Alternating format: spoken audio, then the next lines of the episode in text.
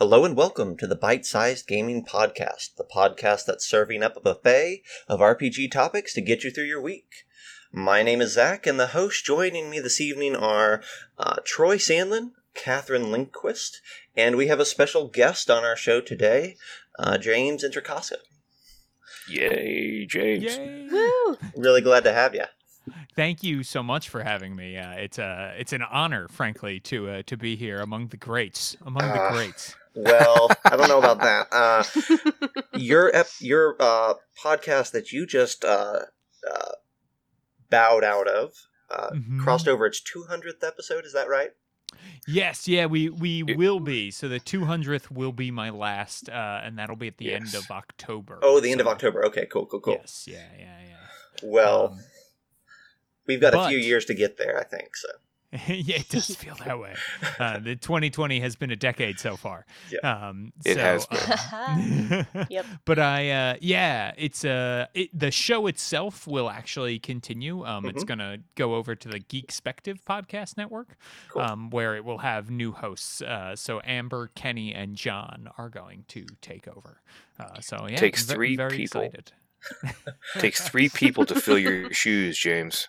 Uh, and I and I Ah. have to say, I have to say, Tabletop Babble is one of the very first. I think probably, probably in the in the first three podcasts I ever started listening to and subscribed to and have listened to every single episode.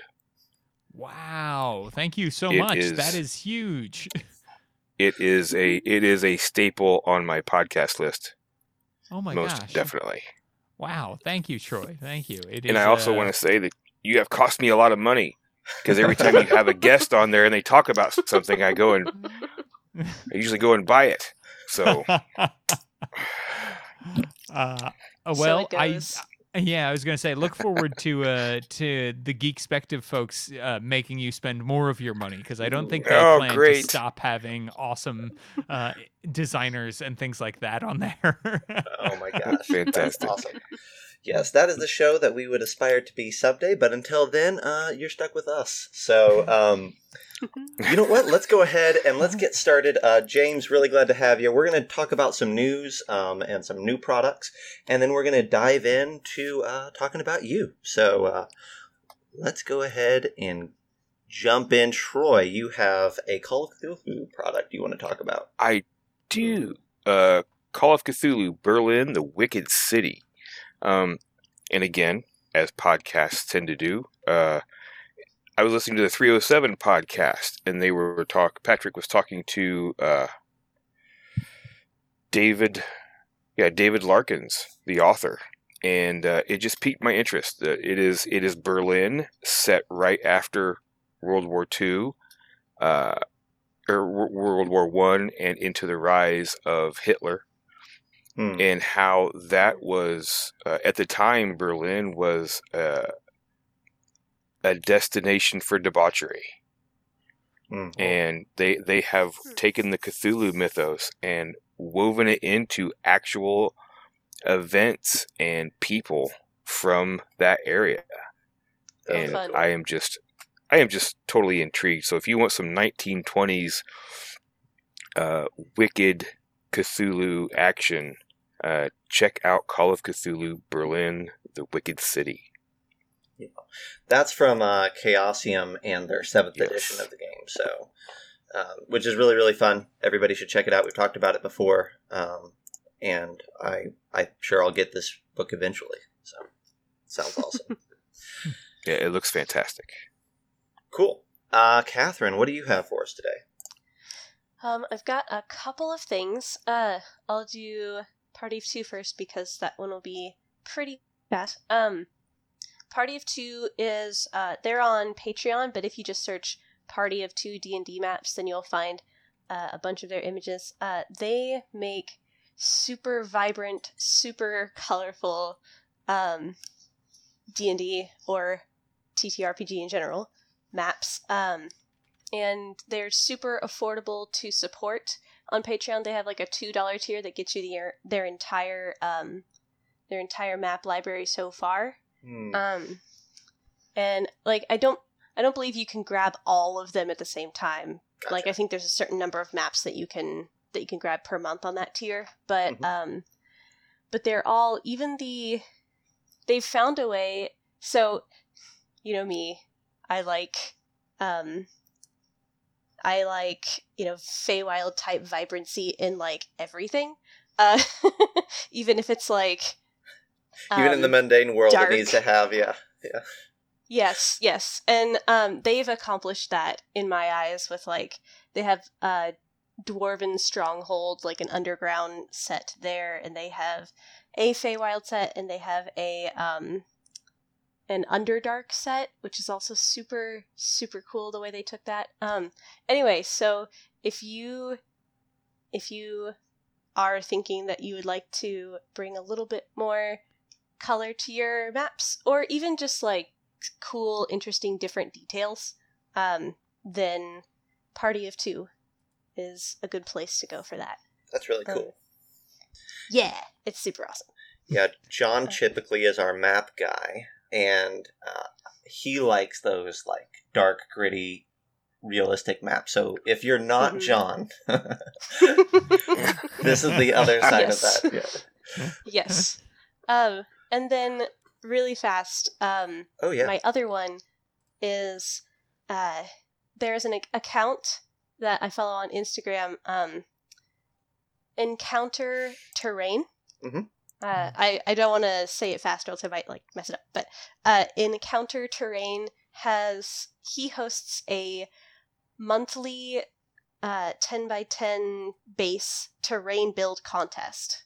okay. Um, so people, there's a huge uh, crafting community on Instagram specifically for uh, D&D or other TTRPG, um, like terrain pieces that people craft out of styrofoam or clay or things like that. Um, and it's a really cool way. His his contest, it's super casual in the contest aspect of it. Everybody's just you know admiring everybody else's work Mhm. um, and it's it's a really fun place and it's cool to learn other techniques from other crafters That's really awesome.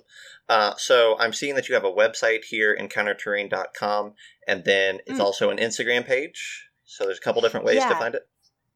Yeah you and also once you just join in on the contest on instagram um, then you can also join in on a discord server so if you're more active Ah. on discord than instagram then you can get that link too uh, but the the sub the website is where you can see all the submitted entries um, from past months plus a bunch of other cool stuff Awesome.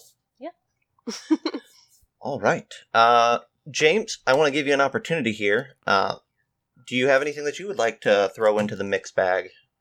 Yes, yeah. So there's there's two things. The first is um uh so Harlem Unbound uh Yeah. just released its second edition uh, which is incredible. It's an amazing Call of Cthulhu source book um where you play uh black uh private investigators in the 1920s uh in New York City. Um and uh it's written by Chris Spivey who's this genius designer. Uh it's probably uh, one of the most important and poignant uh, RPG source books to come out uh, within the last five years or so. Um, but one of the things that's very cool is if you want to check it out, uh, they are going to be running an actual play of this that Chris Spivey is going to be the GM for. So the designer of the game is the GM, uh, and his players are Misha B, uh, Ariel Celeste, uh, Jennifer Kretschmer, uh, Quinn Murphy, and a young unknown named Matthew Mercer. Um, so uh, it's so- nice. that, that's- it's nice they're giving a platform to the unknowns. That's awesome. Exactly, exactly. uh, so, uh, so that's one definitely to check out. Uh, it's going to be August sixteenth, but I'm uh, at two p.m. Eastern time uh, on the Darker Okay. Hue Twitch channel. Uh, I'm sure it'll be hosted on Roll Twenty and a, a bunch of other places. But the other thing is like. Um, i i I'm sure there will be a YouTube video available, and so no matter when you're listening to this, you can go check it out. Um, Fantastic. that's super And- cool I can dig and then in the world of role playing game news, uh, did you all hear about the uh, the Dragon Prince announcement here? Um, So Dragon sense. Prince. I so saw something about that, but I'm such a newbie around here. I'm not really sure what it is. Sure. So uh, d- you know, th- the, there's a Netflix series that's uh, rather Yeah. popular, an animated show called The Dragon Prince, right? Yep, yep. Um. So, Mhm.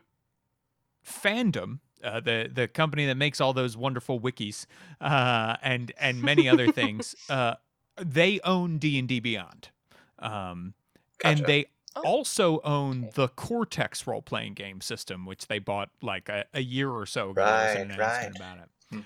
Mhm. Um, and so Cortex is going to be Cortex bought the license, so fandom bought the license to uh, the Dragon Prince, and they're working with you know the people who make the Dragon Prince and Netflix to put out a Tales from Xadia Dragon Prince RPG that's going to use the Cortex system.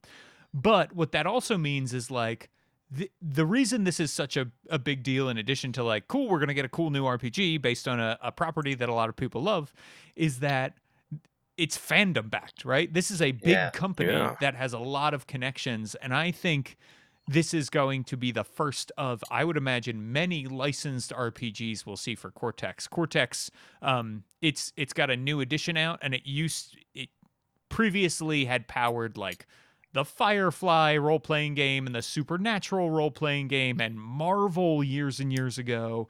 Um, so this is, uh, I think this is the first steps towards something big, especially when you consider, okay, fandom.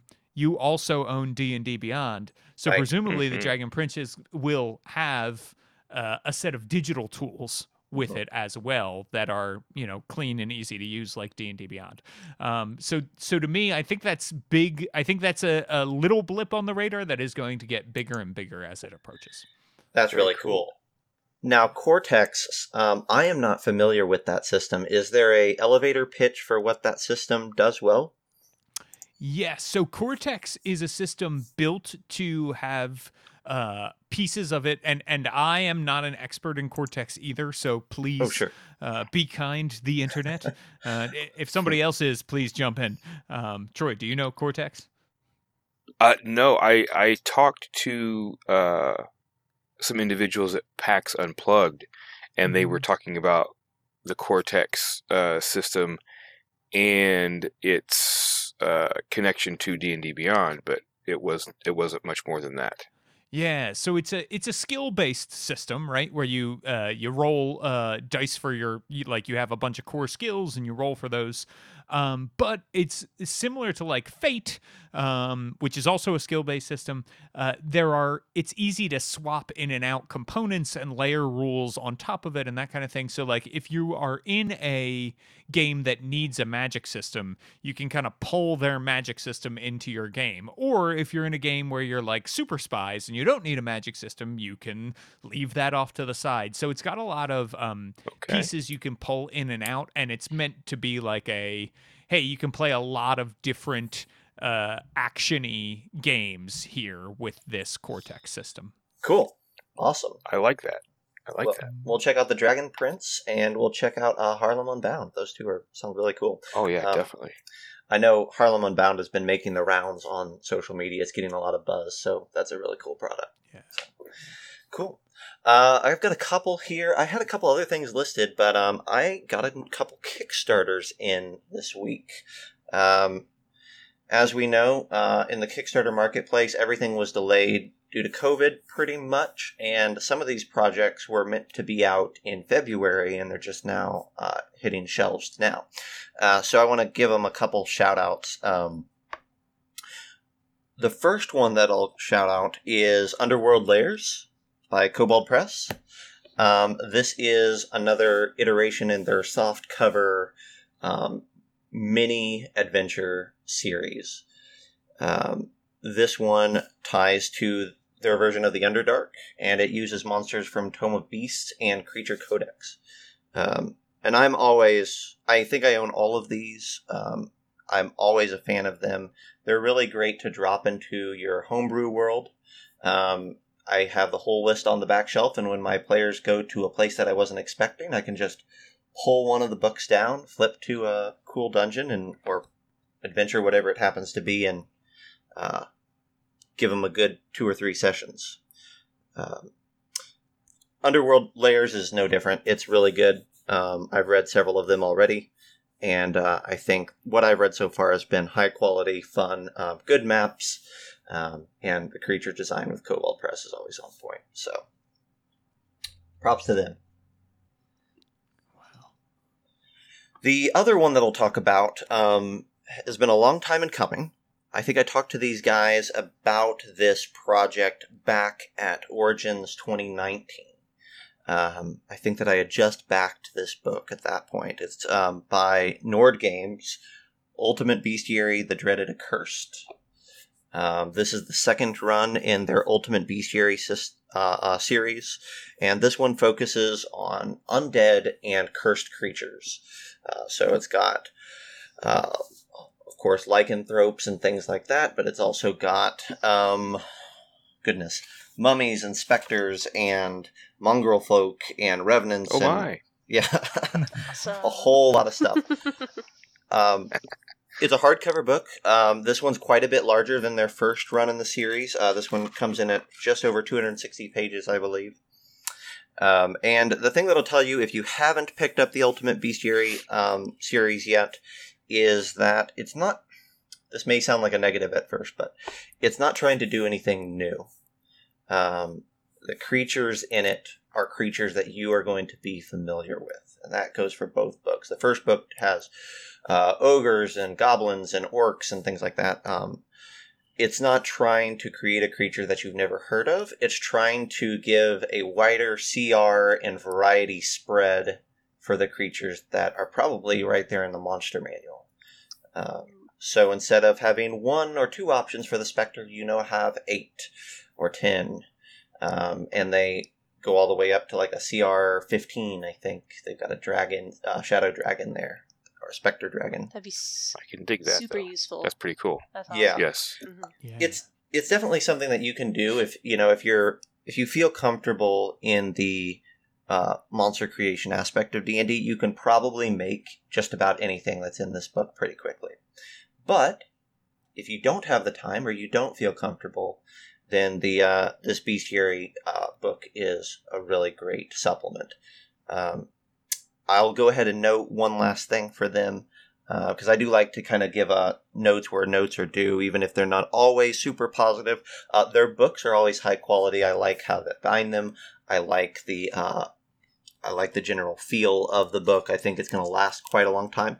I will note though that if you have never bought a Nord Games book before, you're going to see a lot of uh, empty space on the page.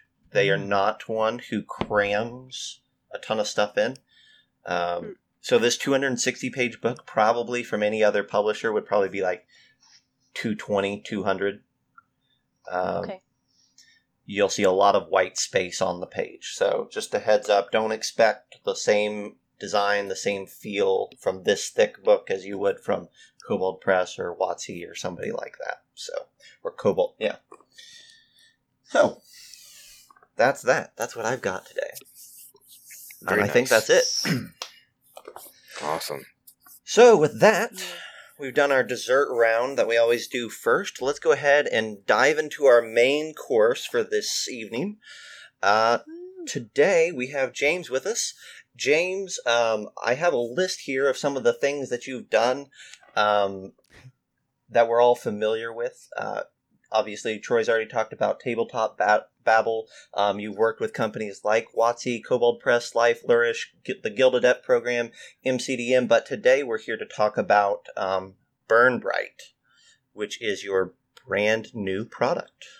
Yes, yes. Uh, so yeah, th- thank you uh, for for having me, and I am super excited to uh, to be here to be talking about Burn Bryte, Mhm. um, because I started Burn Bryte over three years ago. Um, Wow. So uh, yeah, it was uh, uh, sort of later in 2016 um, that we got started officially on Burn Bryte, and we had been having conversations about Burn Bryte since March of that year.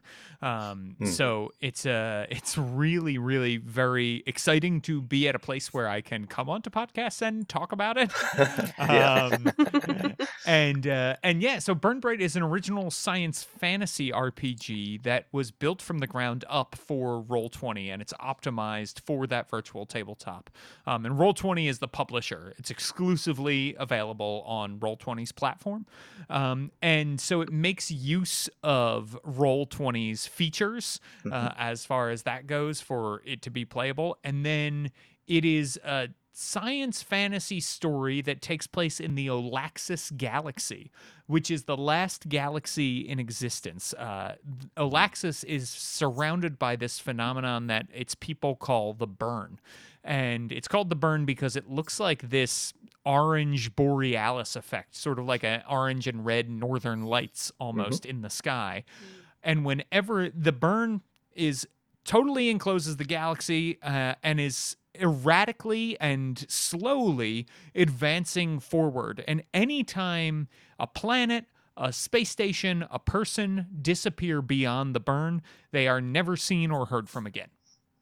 And so the there are many theories as to what the burn is. Uh, a lot of people think like this is the opposite of the Big Bang happening, right? It's this instead of a fast, uh, you know, explosion, it's a slow collapse, uh, and this is just part of what's happening. Uh, other people have religious reasons or conspiracy theories or all manner of things that they believe about the burn. Uh, we in the book never say which one is right, um, so we leave that up to the the GM and the players to kind of decide if that's even important to the story they're going to tell. Um, there's about a hundred years left uh, before the burn totally encloses uh, and and makes everything disappear. So that means in most people's lifetime. The burn will not consume everything who are currently alive, right? So there's people are still trying to live their lives and still trying to figure things out. Uh, but meanwhile, resources are disappearing. Uh, people are becoming displaced as their planets and homes are destroyed. Um, and there are, uh, you know, greedy profiteers who are profiting off the panic as well. Um, However, in a lot of stories that are sort of apocalyptic, which I, I would say Burn Bryte is, you know, in many ways an apocalyptic story, um, we see like it, it's all about like getting yours, right? Like survival, do what you need to do to survive. Uh, it, it- morals, no matter longer matter as much. Uh, in Burn Bryte, the assumption is the opposite that the characters are people who dare to look at the end of existence and say, This is no reason to stop having a heart. This is no reason to stop being a good person.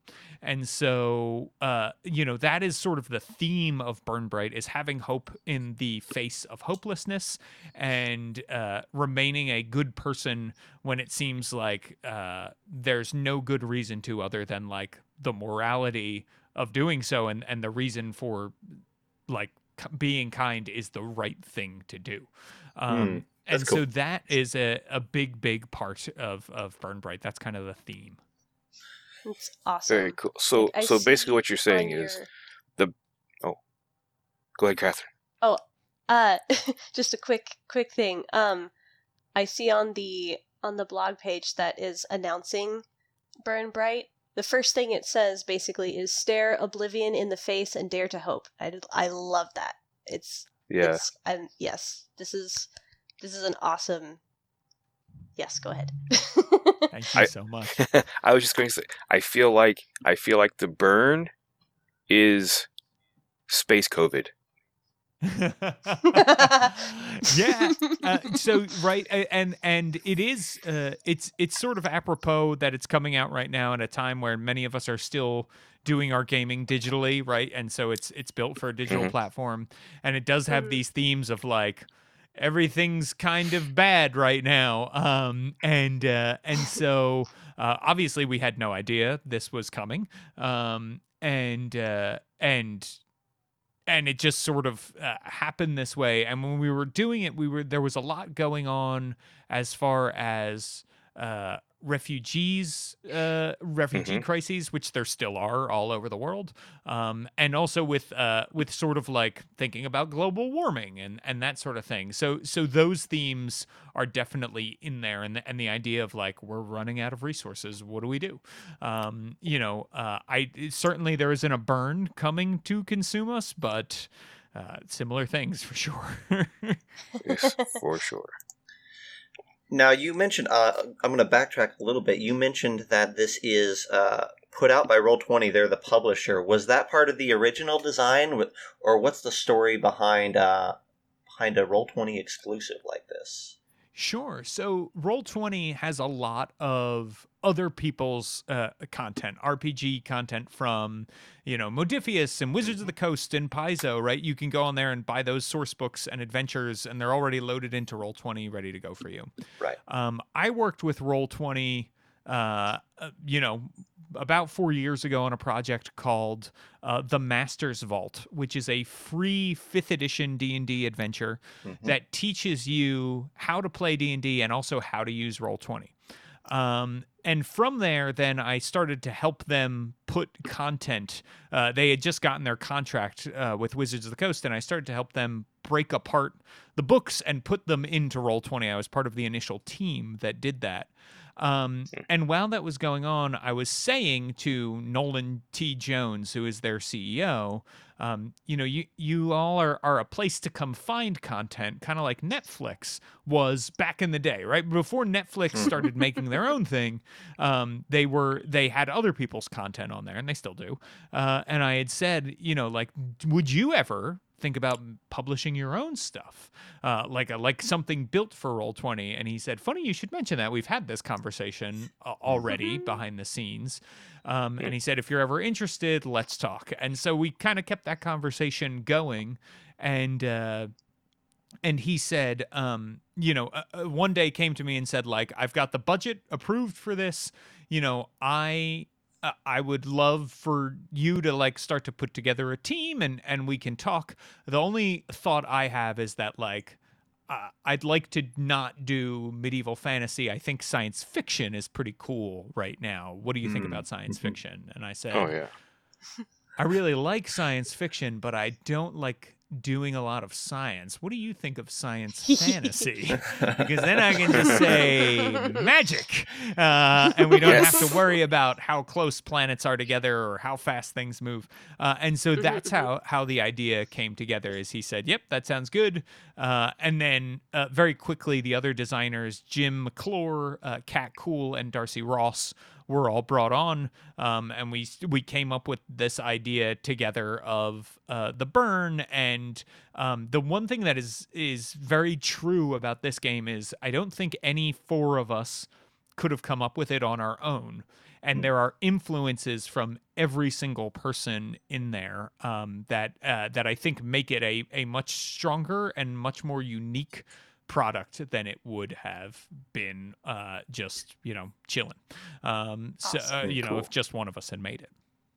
Really cool. Yeah. Um, another a thing that I love about it, and you've already mentioned it a little bit, but um, I think that it has a unique feel, and that kind of goes back to you know being made by four folks and and having a wide variety of input. But you mentioned that it's an apocalyptic story that has a more of an up upbeat attitude. Um, was I, I'm not sure. Like I know in in your presentation for it, you talk about things like Guardians of the Galaxy and Star Wars being, you know, other examples of the space fantasy. But at least in my understanding of those uh, products, they don't have the apocalyptic angle. So was that something to where you designed it to be original like that, or was that again just a happy accident of something that that just sprung into existence. Yeah, it was so the the idea for the universe collapsing came about. Uh, I was having a conversation with the other lead designer, Jim McClure, and we were talking about space and uh, and you know how big space was and uh, should we have some sort of like exploration system where you could find new planets and all this kind of thing? And we started to like sort of spin out of control and and we said oh boy this is a lot. Uh, we we would have to make a lot if we want to do this. And then we said but if we go the other way? And you can't go everywhere, then we don't have to design as much. Mm-hmm. Uh, and so laziness uh, is where the idea for the the burn um, and the universe collapsing came from. Now, so so that nice. that begs the question because maybe it's just the way some of us are, but as soon as you talk about the burn and how everybody's going in, um, me as a player wants to see what's out and what's past the burn. I know you said that it never been heard from again. Um, and the the Star Wars nerd side of me wants to know what lies beyond this galaxy.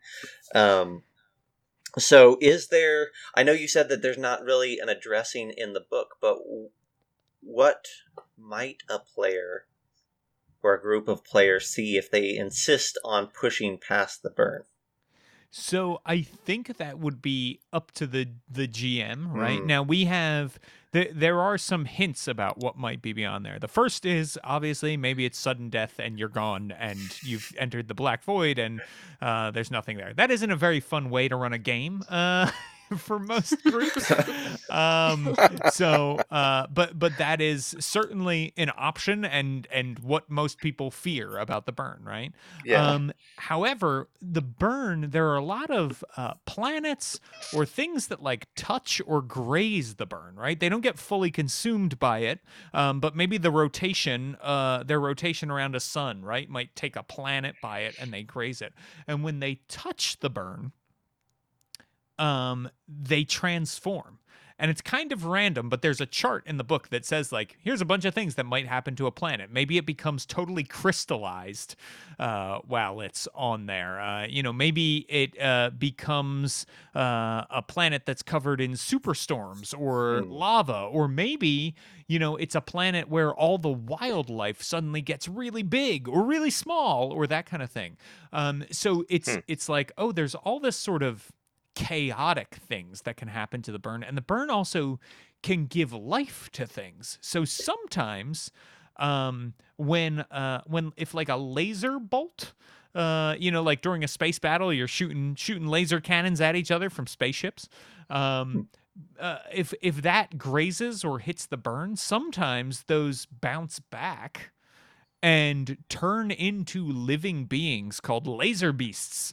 Uh, and Cool. uh, and laser beasts are like you know kind of like chaotic, almost like laser elementals that go out there and and uh, Huh. have this desire to destroy and and break things. So there's obviously like a lot of chaos related to the burn. And so that's that's a big part of it. So if you went beyond there, it could be that maybe the burn has transformed a bunch of things that it has uh, sucked in. It could be maybe that it's another dimension. Maybe it's, you know, maybe our burn is a second big bang taking over and creating another reality. Um, some people believe the burn is simply the end of a simulation, right? You, you know, that theory that all existence that we're in right now is a simulation. Uh, uh, which is terrifying to think about too hard. Um, Oh, so wow. some people think like, oh, this is just someone has shut the simulation down and this is what's happening now. Uh, if that's true, maybe it's a world like um, the not so hit cartoon reboot uh, on the other side. Um, Oh. So. Uh, yeah, warning incoming game. Um, you know, so there there's a lot of possibilities there. And I will say that so after the idea for the burn came about, um, it was working with the other designers, right? That it was working with like I remember Kat saying like, "Hey, this is a cool idea."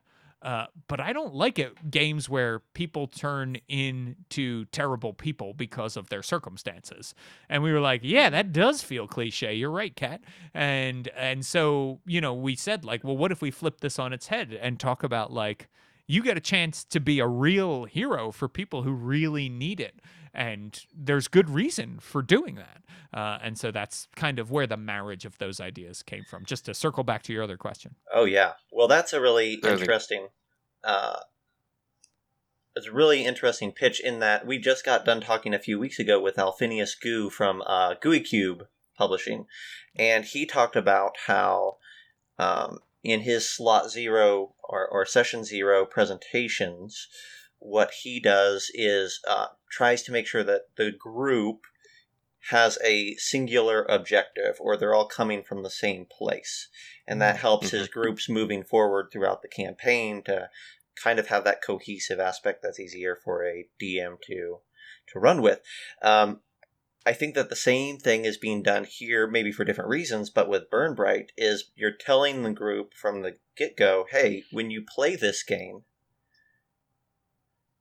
the intent is for you to want to be heroic, for you not to want to be dark and Yes. gritty and trying to take advantage of Mhm. people and all that. Mhm. But but here's the singular objective for your group to go with, and I think that um, that's what really ties this game, in my mind, at least to other uh, space fantasies like Guardians or like Voltron or like Star Wars. Is all of those things have this unifying theme of a group of heroes taking on um, something dark, The something impossible. yeah, the Yeah. impossible. Yeah, hmm so hmm really cool.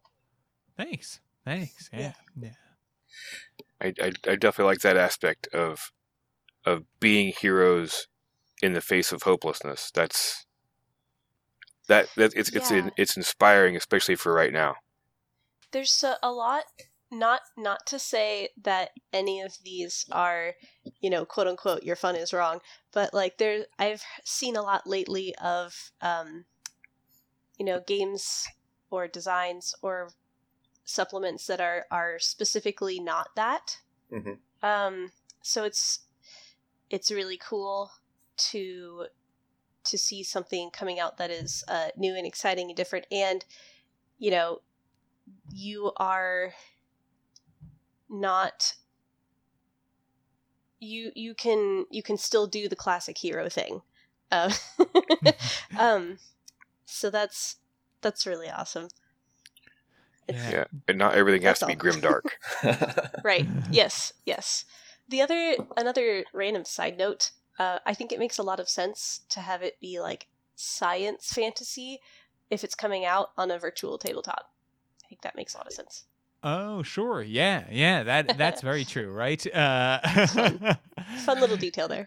yeah yeah well that one of the things we wanted to keep in mind was like okay so so the reason we list our favorite fantasy stories there and and thinking about things like guardians of the galaxy and and star wars is uh, the game mechanics reflect that kind of story right? This this sort of story where you have very competent heroes who are uh, kind of fighting against all odds. They're not perfect people though right? And they do make mistakes um, and sometimes they even make their situations worse. And so that's a, a big Mhm. thing reflected in Burn Bryte. Burn Bryte's a skill based system. Uh, so you have 18 skills that you can use. And uh, it's very player focused. So when you go to overcome an obstacle, um, we let the player choose the skill and then justify it to the GM. So if you've ever oh, nice.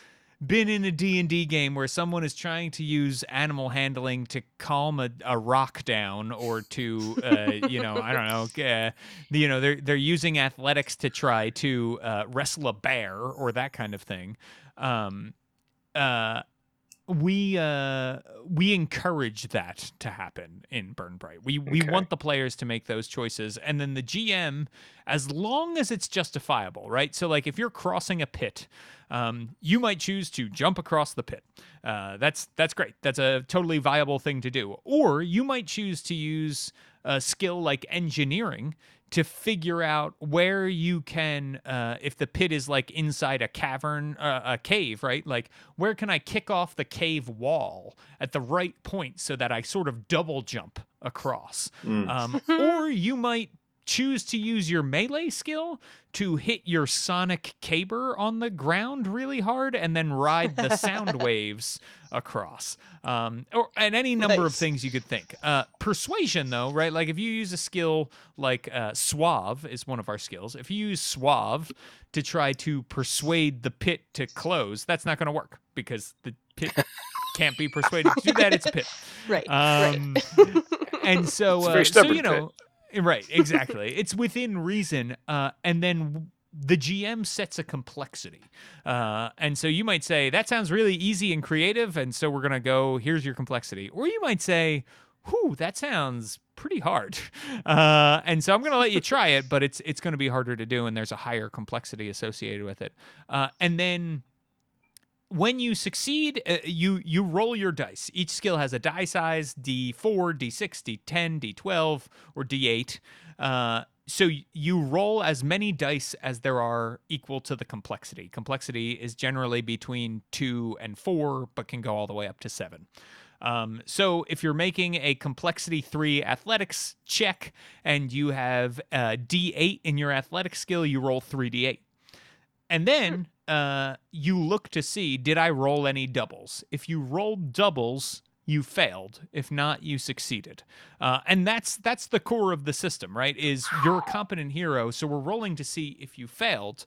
Uh, we, the assumption is that you succeed, and roll twenty makes it very easy because they immediately show you all your dice rolls and type in giant capital letters pass or fail, Right. depending on what the result is. Um, so uh so and then there's all sorts of ways to modify roles with abilities and that kind of thing um and what's fun about that is if you fail uh you don't just fail to do the thing you set out to do you make things worse Mhm. Uh, and so that's Nice. how how failure works in Burn Bryte, right? So we get great moments of like, oh, I I now I broke this thing and things are worse. Like I've fallen into the bottom of the pit now, or uh, I I I jumped across and I did okay, but I collapsed the ground behind me and now all my friends have to deal with that. Um, so you know, there's there's a lot of different things. We have a whole failure prompts table that is worded vaguely. Uh, so you roll on it and you can select a prompt, and like the first thing on it is something breaks. Um, and that can work for a lot of different skills. Maybe a piece of equipment breaks, maybe your bone breaks, uh, or maybe uh, the temper of a person you are trying to negotiate with suddenly Mhm, breaks. mhm. Um, so it's all kind of within there to uh, to help people go. Um, now, the other thing you might be thinking to yourself is, why wouldn't I just always use my best skills if I can justify them, right? Um, and the answer is, you there's a really powerful resource called Nova Points. Um, there are no humans in Burn Bryte. They're all what would be to us alien species, um, and they all have sort of superpowers associated with their anatomy and physiology. Uh, and you activate those superpowers with these Nova points, and you earn a Nova point every time you use a skill of a different die size. So uh, once you use a D4, a D6, a D8, a D10, and a D12, um, you mark each off on your sheet as you go. Succeed or fail with that skill, you've used it, and then uh, you earn a Nova point. All those uh, check marks get erased, um, which is really easy to do again in roll twenty, uh, and then you can spend that Nova point to activate one of your superpowers. Really Cool. cool. So I can dig that.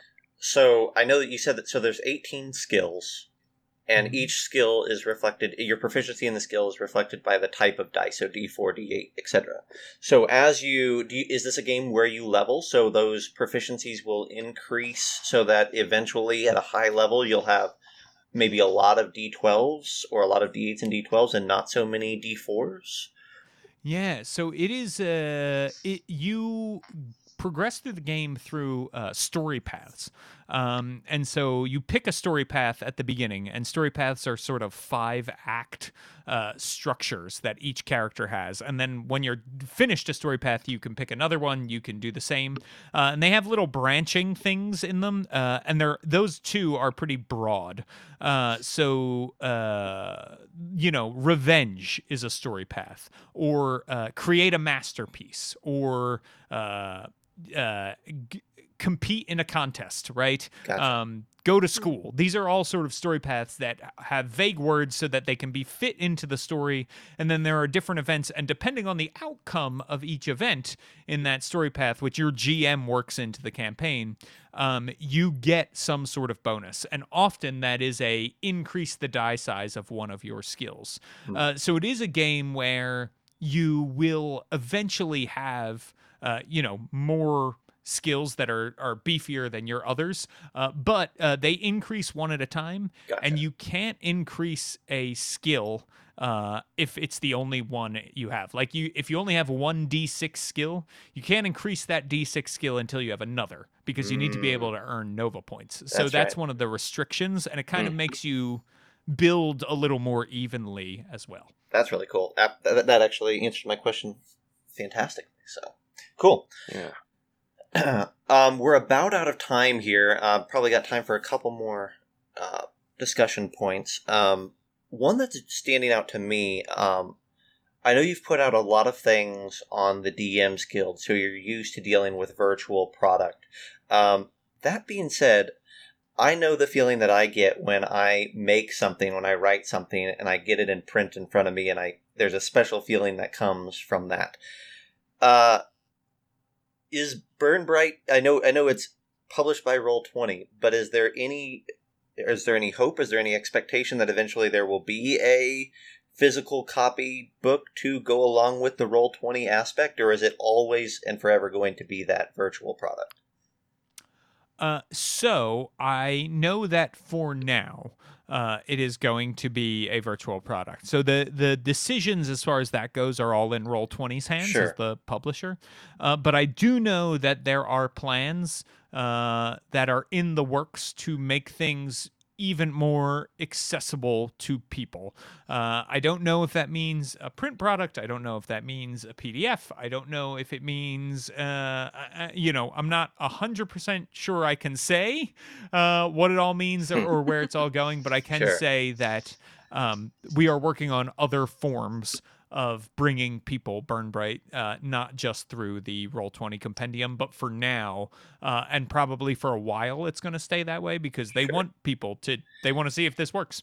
Yeah, they So- want to drive people to their platform, and and this is a cool Oh, way to do that. So, Yeah. absolutely, um, that's really cool. Yeah, I, I'm definitely. Not, I mean, I think all of the DMs, all of us here on Bite Size use Roll Twenty as our VTT of choice. We all love uh, that platform.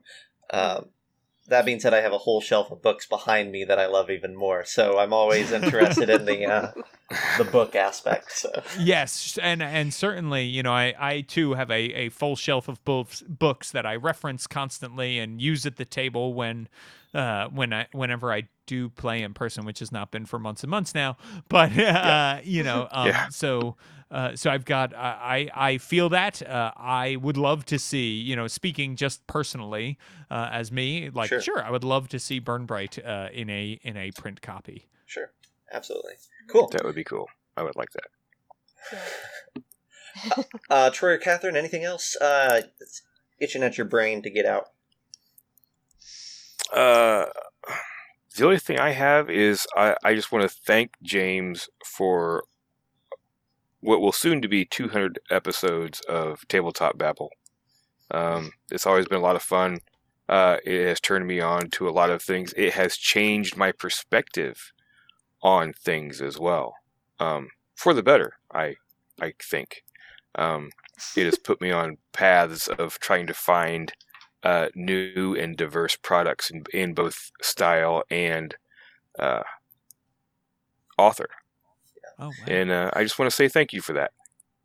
Hey, uh, thank you, Troy. Uh, that means a lot to me. Uh, Tabletop Babble has been a huge uh, labor of love, and it is uh, very hard to uh, step away from it. Um, so I'm glad to hear that uh, that it means a lot to you, uh, because sometimes it feels like you're just shouting into a microphone and wondering if other people are listening.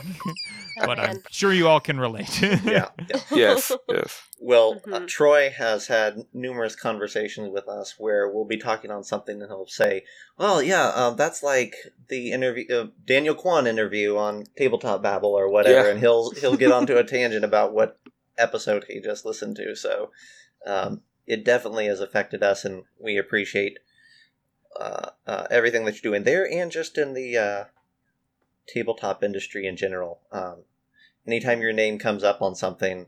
Um, there's at least a very strong likelihood that I'm going to own it and love it. So, Oh, thank you. I will admit I haven't. I'm not uh, in tune to tabletop babble, but uh, just uh, looking at this game, um, I always sort of figured I would be like mainly just a D and D tabletop person, but Mhm. um, I think this this this RPG would probably be the first one that I have run across. Um, I'm sure there are anyway uh, uh that is like you know what this concept uh and this this tone seems worth learning a new system to dm to me so um i'm sure that this new product of yours is gonna um you know touch people's lives and change people and stuff the way that tabletop babble has with troy so awesome stuff Wow, thank. Katherine. That means a ton to me that that you would say that. So thank you. Um, and uh, you know that's uh, it's just uh, very cool that uh, that uh, you, you're interested in in checking out because I know that is a time uh, investment and a money investment often for for people uh, to uh, to get a new game, to read a new game, to teach players a new game, and and that kind of thing. So um, so thank you for saying that. Uh, that means a ton. Sweet. Troy, what do you what do you want to close out with? You had a question for him. Oh, I was gonna say, uh, so what's next? Can you can you uh, can you speak to what's next, or is it top secret? uh, so I can speak a little bit to what's next. Uh, so I, I know for Burn Bryte, um, there are two other products that will be coming, uh, I believe, before the end of the year. Knock on wood. Um, one is a longer adventure. So there's a starter adventure right now, um, and there are obviously the core rules are out right now. There there will be a longer adventure with everything loaded up in roll twenty. You need to play. Uh, that adventure uh, will be coming soon. Uh, and then there's also an expansion coming that gives you more creatures and more spaceships, uh, spaceship options for players, and like NPC spaceships that you can use to build space battles and things like that. It's sort of like a, you know, a Mordenkainen's Tome of Foes, but for Burn Bryte. Um, so uh, Very cool.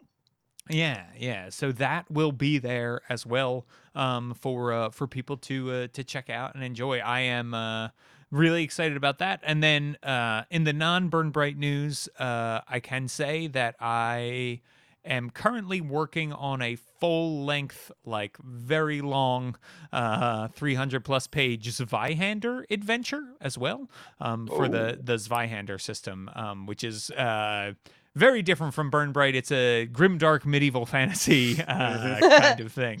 Um, Yep, so, yep. but yeah, very fun, very fun as well to to work on that. So uh, yeah, so I'm all over the place, uh, working on on different things. And uh, if you're a D and D fan, uh, I will be working uh, with MCDM on uh, Kingdoms and Warfare. Mhm. Um, so that's that's picking up too. So yeah. Yeah. Yep. I'll be in the word. Fantastic. That's right. I tune into uh, uh, Colville's uh, weekly Twitch stream, and your name comes up just about every week. So I'm excited to see what comes of it. So Yes, yeah, I, I love working with Matt. He's uh, he's great, and those Twitch streams are awesome. Yep, a lot of the insight uh, for our listeners. I don't think we've talked about it much, but uh, if you are interested in writing things, publishing things, creating things, um, you could do a lot worse than tuning into that Twitch stream and basically getting a intimate view on the creative and publishing process that goes into a big project. So it's really cool. All right, James, where can they find you? Uh, what social medias do you inhabit? Yes, so I am on worldbuilderblog.com. Uh, I'm on Twitter at James Introcaso. Uh, and you can also find out more about Burn Bryte at burnbryte.com. And Bryte is spelled B R Y T E. Absolutely. We'll have links to all of that down in the show notes. James, thank you again for coming on the show. Uh, we really appreciate it. And uh, hopefully, this won't be the last time. Hopefully, Yes, thank, thank you you so much. much. for having me. Yeah. No problem. Guys, uh, thank you so much for tuning in. Uh, you got two episodes this week. Uh, really appreciate you guys hanging in for those. Two sci fi episodes, so we broke up the mold a bit. Um, Yeah. So- if you haven't yet, go back uh, to yesterday's episode and check out our interview, uh, or or the last episode, I should say, and check out our interview uh, with William Lynn and his mothership supplement. That was a really fun one as well. So, uh, thanks again, James. Thanks, Troy. Thanks, Katherine. Uh, thanks to all our listeners, and we'll see you next week. Bye. Thank you, everybody. Great games. Thank you. Bye. wow.